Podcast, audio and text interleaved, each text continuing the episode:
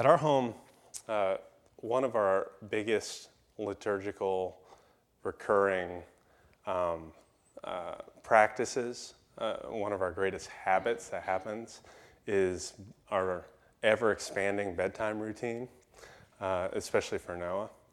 Um, and over the last three plus years, and especially over the last two years, um, the psalm that we're reading today, Psalm 139, has become really important to that. And, um, but it's just a piece, right? We, we have this, this crazy routine that Rach is always trying to pare down.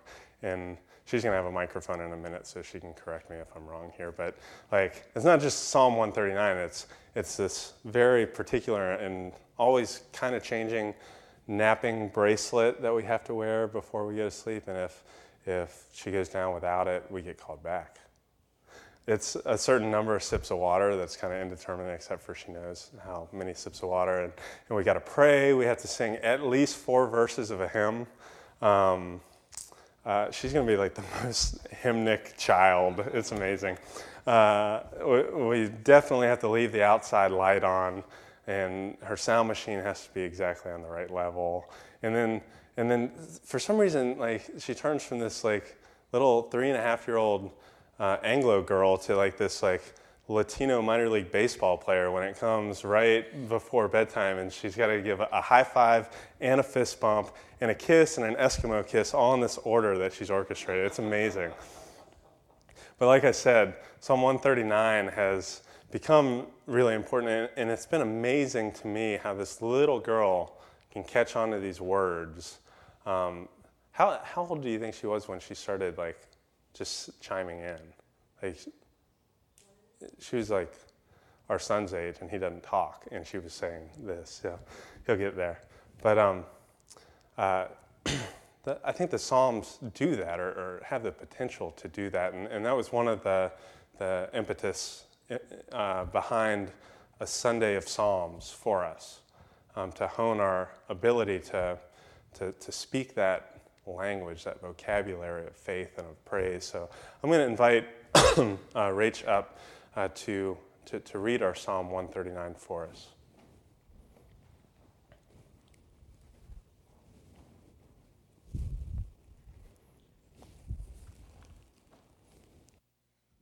Can't promise I won't cry.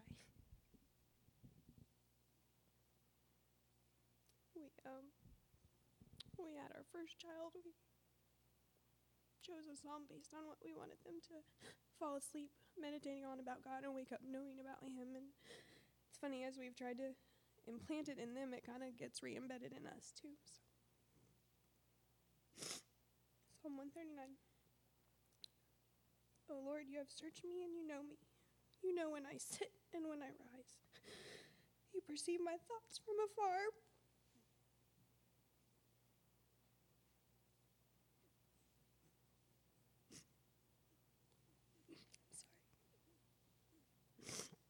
You discern my going out and my lying down.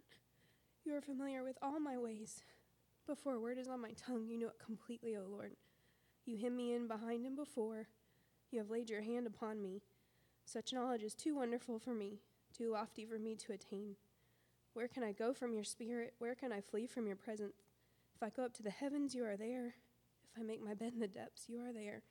If I rise on the wings of the dawn, if I settle on the far side of the sea, even there, your hand will guide me, your right hand will hold me fast. If I say, Surely the darkness will hide me, and the light become night around me, even the darkness will not be dark to you. The night will shine like the day, for darkness is as light to you.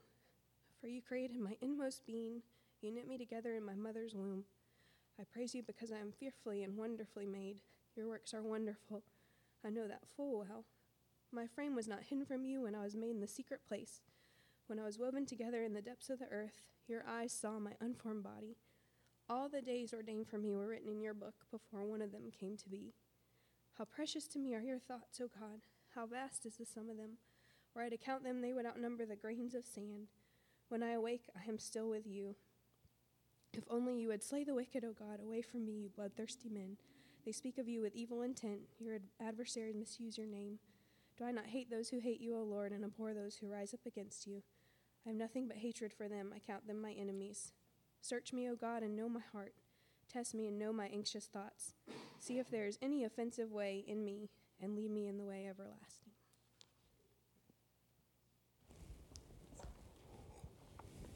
Thanks. So, we use these Psalms, the Psalm book, this book of songs, and I think it does it does a lot of things, but I think primarily does three things for us as, as the church, as God's people. Uh, I think one of the things it does um, that's really important is this function of expression for us.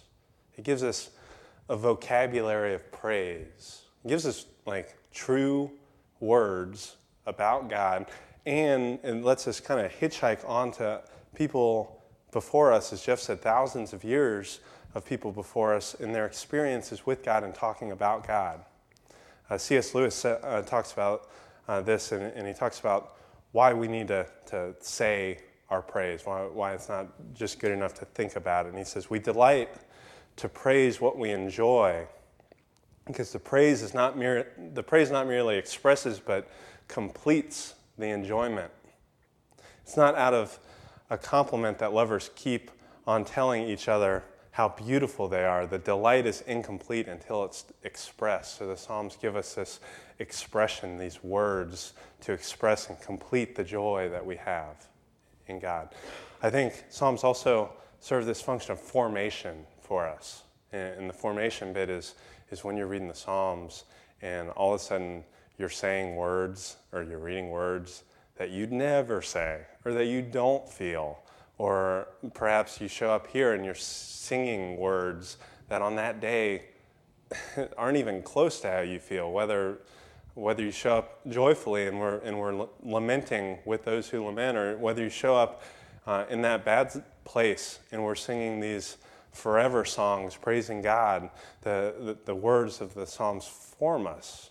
They, they give us the, the grammar and the vocabulary, and, and, and they, they hide it somewhere deep where we have it when we do need it. Bonhoeffer says about this that praying the Psalms teaches us, it forms us, it teaches us to pray as a community. The deeper we penetrate into the Psalms and the more often we ourselves have prayed them, the simpler and richer our own prayer will become. It has this cumulative effect, it wears grooves into our, the way we pray and the way we think and the way we talk. And I think finally, the cool thing about Psalms is, is that they serve this function of discovery. Man, I, I hope they do, um, because that means I can come into reading them or come into singing them and not necessarily know what I'm going to find out, what the Holy Spirit's going to illumine and reveal, what I'm even going to find out about myself by actually having these words come out. Like, uh, one of my favorite writers, Flannery O'Connor, talks about she never knows what she thinks until she writes it. And I think that's kind of true with the Psalms. We, we might not even know what we think about God until we say it, until we read these words and, and we discover.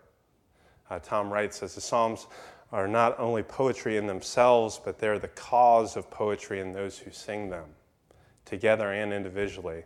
They are God's gifts to us so that we can be shaped. There's that formation piece into his gift to the world.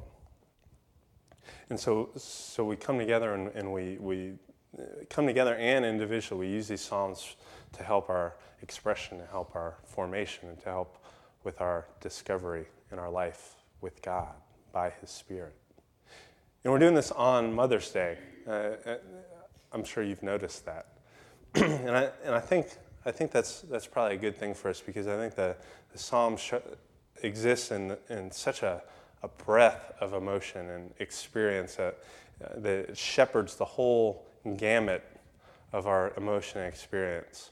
So they're great on a day like this where there's a whole gamut, a range of emotions that we feel. Like even in this room, even um, concentrically out from this room, there's you know people who, like we said, for Mother's Day, it's it's a day for praise.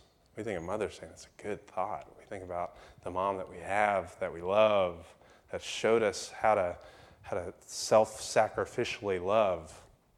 Uh, we think of, of a godly mom that's cared for us and nurtured us. Maybe it's, it's sorrow for some, and there's psalms for that.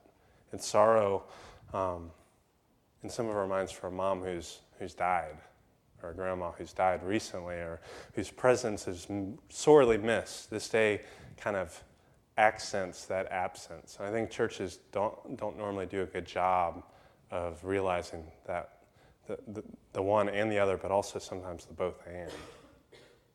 Some, some people in this room might feel anger on this day when, when you think about your mom. Maybe your mom was abusive or absent. maybe her sin and her selfishness opened up a legacy, more of the same, which maybe this day means that you need to start with forgiveness, offering forgiveness, and, and seeking, experiencing healing. And, and, and that's available too. Maybe this day is, is a regretful day for you. Maybe you're a mom who regrets how you've been a mom or, or haven't been the mom that you've wanted to be. Maybe that nags at you and kind of eats at every move you make, and the enemy uses that regret against you. Know today that there's, there's no condemnation for those who are in Christ Jesus. Or maybe this day is an, an anxious day, right? It's a day where, where you, you take your inventory and you have an anxiety about what's coming or, or what you're in the middle of. Maybe fear dogs your steps, and Mother's Day just kind of highlights that, haunts you. Maybe today is a day of lament for some. Uh, I, maybe it's permanent lament, um, or maybe it's temporary lament that you can't be a mom right now or ever because of infertility, because of finances, or a stage of life, or singleness. Psalms have words for that, and this community has words for that. Or maybe it's a day of sorrow for, for moms in and around us in this neighborhood and around the world who are abused, taken for granted, or treated with anything less than the dignity that they're half of what God looks like, the image of God. There's words for that, there's space for that. So we own these Psalms, and these Psalms become our songs because we need the Spirit to put these words, all of the words, the, the wrestling words, the praise words, the trust words on our lips. We need the Spirit to hide them in our hearts for just that right moment. To give us verbs to ascribe to God that are truthful, that reveal His being and His heart and His action for us to gather up verbs that then empower us to, to then there are verbs that we're the ones doing by the Spirit. We're the ones being healed and then offering healing and new life and ministry and our vocation to join God in His work in this world. So, for the next few minutes, I just want to spend a few minutes considering some of the verbs in the first part of David, David's Psalm 139 that Rach read so well the, the first kind of stanza. Pay attention to the verbs. You have searched me, Lord, and you know me. You know when I sit and when I rise. You perceive my thoughts from afar. You discern my going out and my lying down. You're familiar with all my ways. Before, before a word is on my tongue, you know it completely, Lord. You hem me in behind and before, and you lay your hand upon me. Search, know, perceive, discern, be familiarized, him, lay your hand. From the jump, we find these intimate words, these, these searching words for searching God. I think I always tended to think about like that part, even even reading this on a really regular basis, that, that it's like um, the type of searching like a like a surgeon might search, um, acquainting herself with me in order to heal me, or, or like a judge might search, weighing evidence for and against me. To be sure, David means those. He, he means that kind of examination, that sort of thoroughness we, we might think of or use the word omniscience. But what if you have searched me? You've examined me. What if it also entails that God has searched for me? That God has searched for me. That God is a not just a microscope God, but God is a, a headlamp God, going to find us, even when we flee, even when we've been scarce, even when we run, crying and scared to someone who loves us a whole lot less than Him. The same verb in Hebrew is used pretty regularly, pretty normally throughout the Old Testament, and, and it's the case that many of the times this searching comes up inconclusive or unsuccessful, and it's a really normal searching. Like you go to the grocery store searching for Cheerios, searching. That's not in the Old Testament, maybe in the message. but many of the expeditions and the searching, like in 1st and 2nd Kings, they're looking for men or food or supplies, and they can't find them. Then God uses Ezekiel as his mouthpiece to remind his people, Israel, of their past. Um, and he uses this word a couple times. Uh, and, and th- this is in chapter 20. He says, This is what the sovereign Lord says. On the day I chose Israel, I swore with uplifted hand to the, the descendants of Jacob and revealed myself to them in Egypt. With uplifted hand, I said to them, I am the Lord your God. On the day I swore to them that I would bring them out of Egypt into a land I had searched out for them, a land flowing with milk and honey, the most beautiful of all lands. And I said to them, Each of you get rid of the vile images you have set your eyes on, and do not defile yourselves with the idols of Egypt. I am the Lord your God. God's reminding them that He he, in searching for them, has searched out for them a future, a, a place, a, a, land, and an inheritance.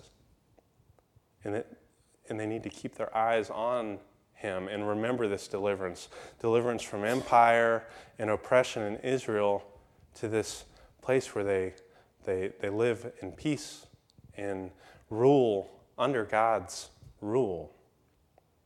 Later in chapter 34, Ezekiel brings a harsh rebuke on, the, on behalf of the Lord to Israel's leaders.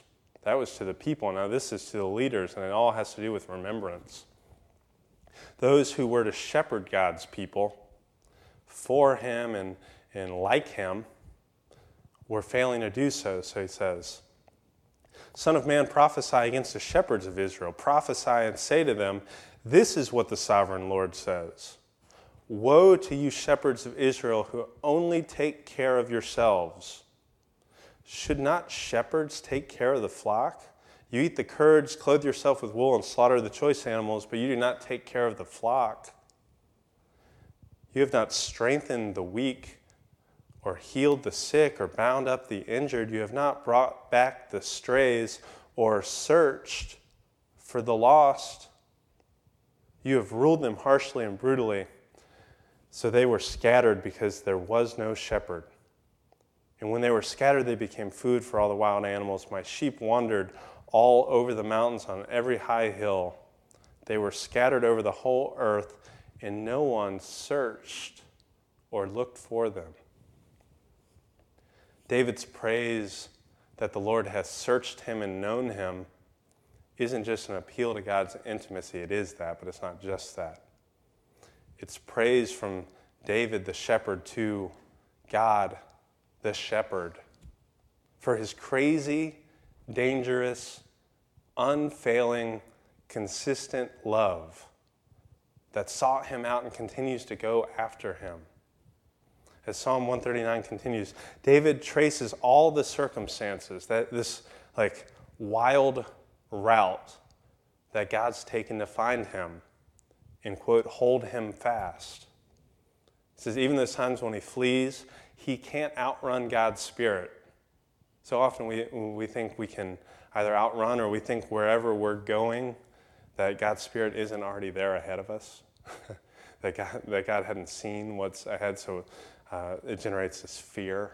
Uh, or, or maybe we have a, a special project or a calling or a passion or, or something ahead of us, and we, we say, Lord, we, we just want you to bless this thing. Um, we, we, just want you to, to be with us when we go. And, and certainly that's true, but don't we also already think that God's there and He's been there and He's seen it? Like we're, we have like Christopher Columbus syndrome uh, when it comes to God's Spirit, that we're thinking we're discovering new land when there's, there's, God's already been there and has set up camp. That, and then he says, even in the hiddenness of pitch black darkness, even in despair, even when there's no hope, even when he's completely blind, that our headlamp, God, the Good Shepherd, it says, even the darkness will not be dark. The night will shine like the day. And, and then he goes on to say, even hidden in his mother's womb. And this is far before like fetal Dopplers and, and you know, like uh, ultrasounds. Now they have 3D ultrasounds. And the other day, they keep ramping this up. The other day, they printed a 3D ultrasound with a 3D printer. So like really creepily, a mom can like hold her baby while the baby's in her belly. That's crazy and weird. And I'm, I know insurance does not cover it. But even hidden in our mother's womb, God was like an expectant mother knitting us. God was doing the knitting and God was doing the knowing. We see in Israel's history a God intent not only on searching his people's integrity, and that's so important because he sees all and he knows all. He knows our hearts and the way that they've been distorted by the serpent's lies, the ways our hearts are bent inward to ourselves, bent towards fight or flight with others and God. And of course, we call all this sin. He knows that. And this should be so obvious when we look around, or it should be obvious when we look in the mirror that this is here, that Israel's God uh, isn't just that sort of searcher, though he is, but also, and maybe primarily, he's a, a shepherd sort of searcher. The one heaven bent on seeking out and finding us, finding what's his that's lost and keeps losing itself. In fact, we see this in, in the Old Testament. Maybe that's a primary plot line of the Old Testament is Israel's wandering in the wilderness, wandering like sheep without a shepherd. That recurring cycle of disobedience and, and exile, and then salvation and coming back to God. And then Jesus shows up, gathering sheep, especially the lost ones back into the fold. Sheep like us, who have been outside of God's people, Gentiles. Sheep like us, who are selfish and addicted to money and violence and self preservation and being right and taking advantage of people and, and setting up advantage for ourselves. Sheep like us, who most of the time don't even know that we're wandering that's the thing about sheep. That most of the time we're not even aware of the shepherd who pursues us. And then Jesus tells a story about sheep. And I think when he tells this parable about sheep, it's kind of like, like one of those I have a friend who, when you're getting advice and you don't want to give yourself up, but he's so obvious here because he tells the story three times first with a coin and finally with a son and now with sheep. And it's so obvious he can't be anonymous here, what he's talking about. In Luke 15, he says, Suppose one of you has a hundred sheep and loses one. Doesn't he leave the 99 in the open country and go after the lost sheep until he finds it?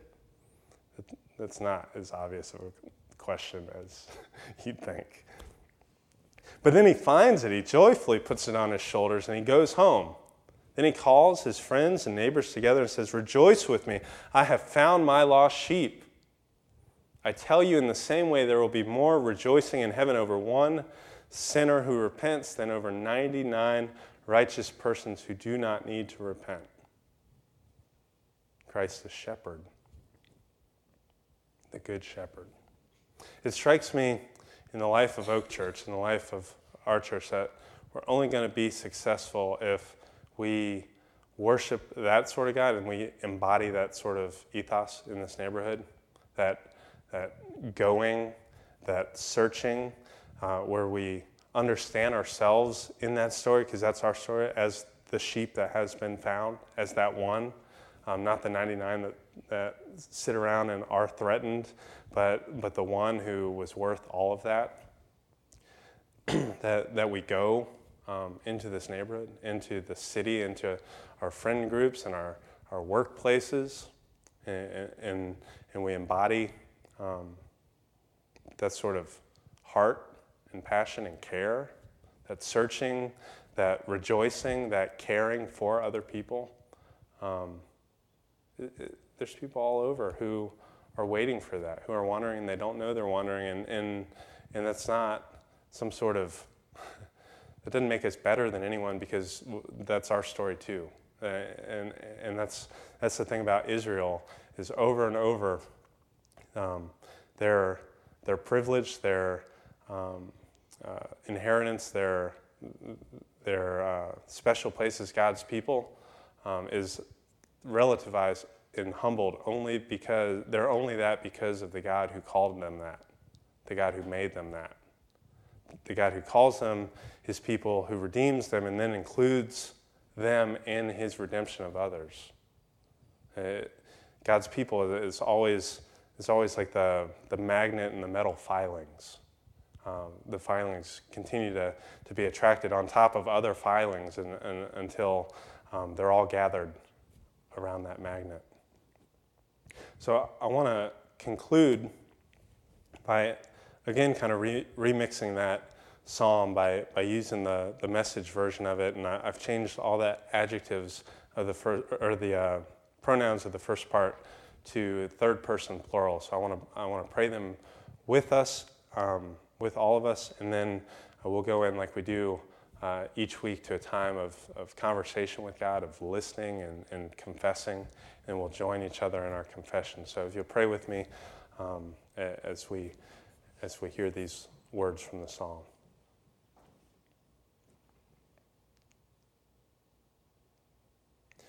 God, investigate our lives, get all the facts firsthand. We're an open book to you, even from a distance. You know what we're thinking. You know when we leave and when we get back, we're never out of your sight. You know everything we're going to say before we start the first sentence. We look behind us and you're there. And then up ahead, and you're there too. Your reassuring presence, coming and going, this is much, much, much, much too wonderful. We can't take it all in. Is there any place we can go to avoid your spirit? To be out of your sight? If we climb up to the sky, you're there. If we go underground, you're there. If we flew on morning's wings to the far western horizon, you'd find us in a minute because you're already there waiting.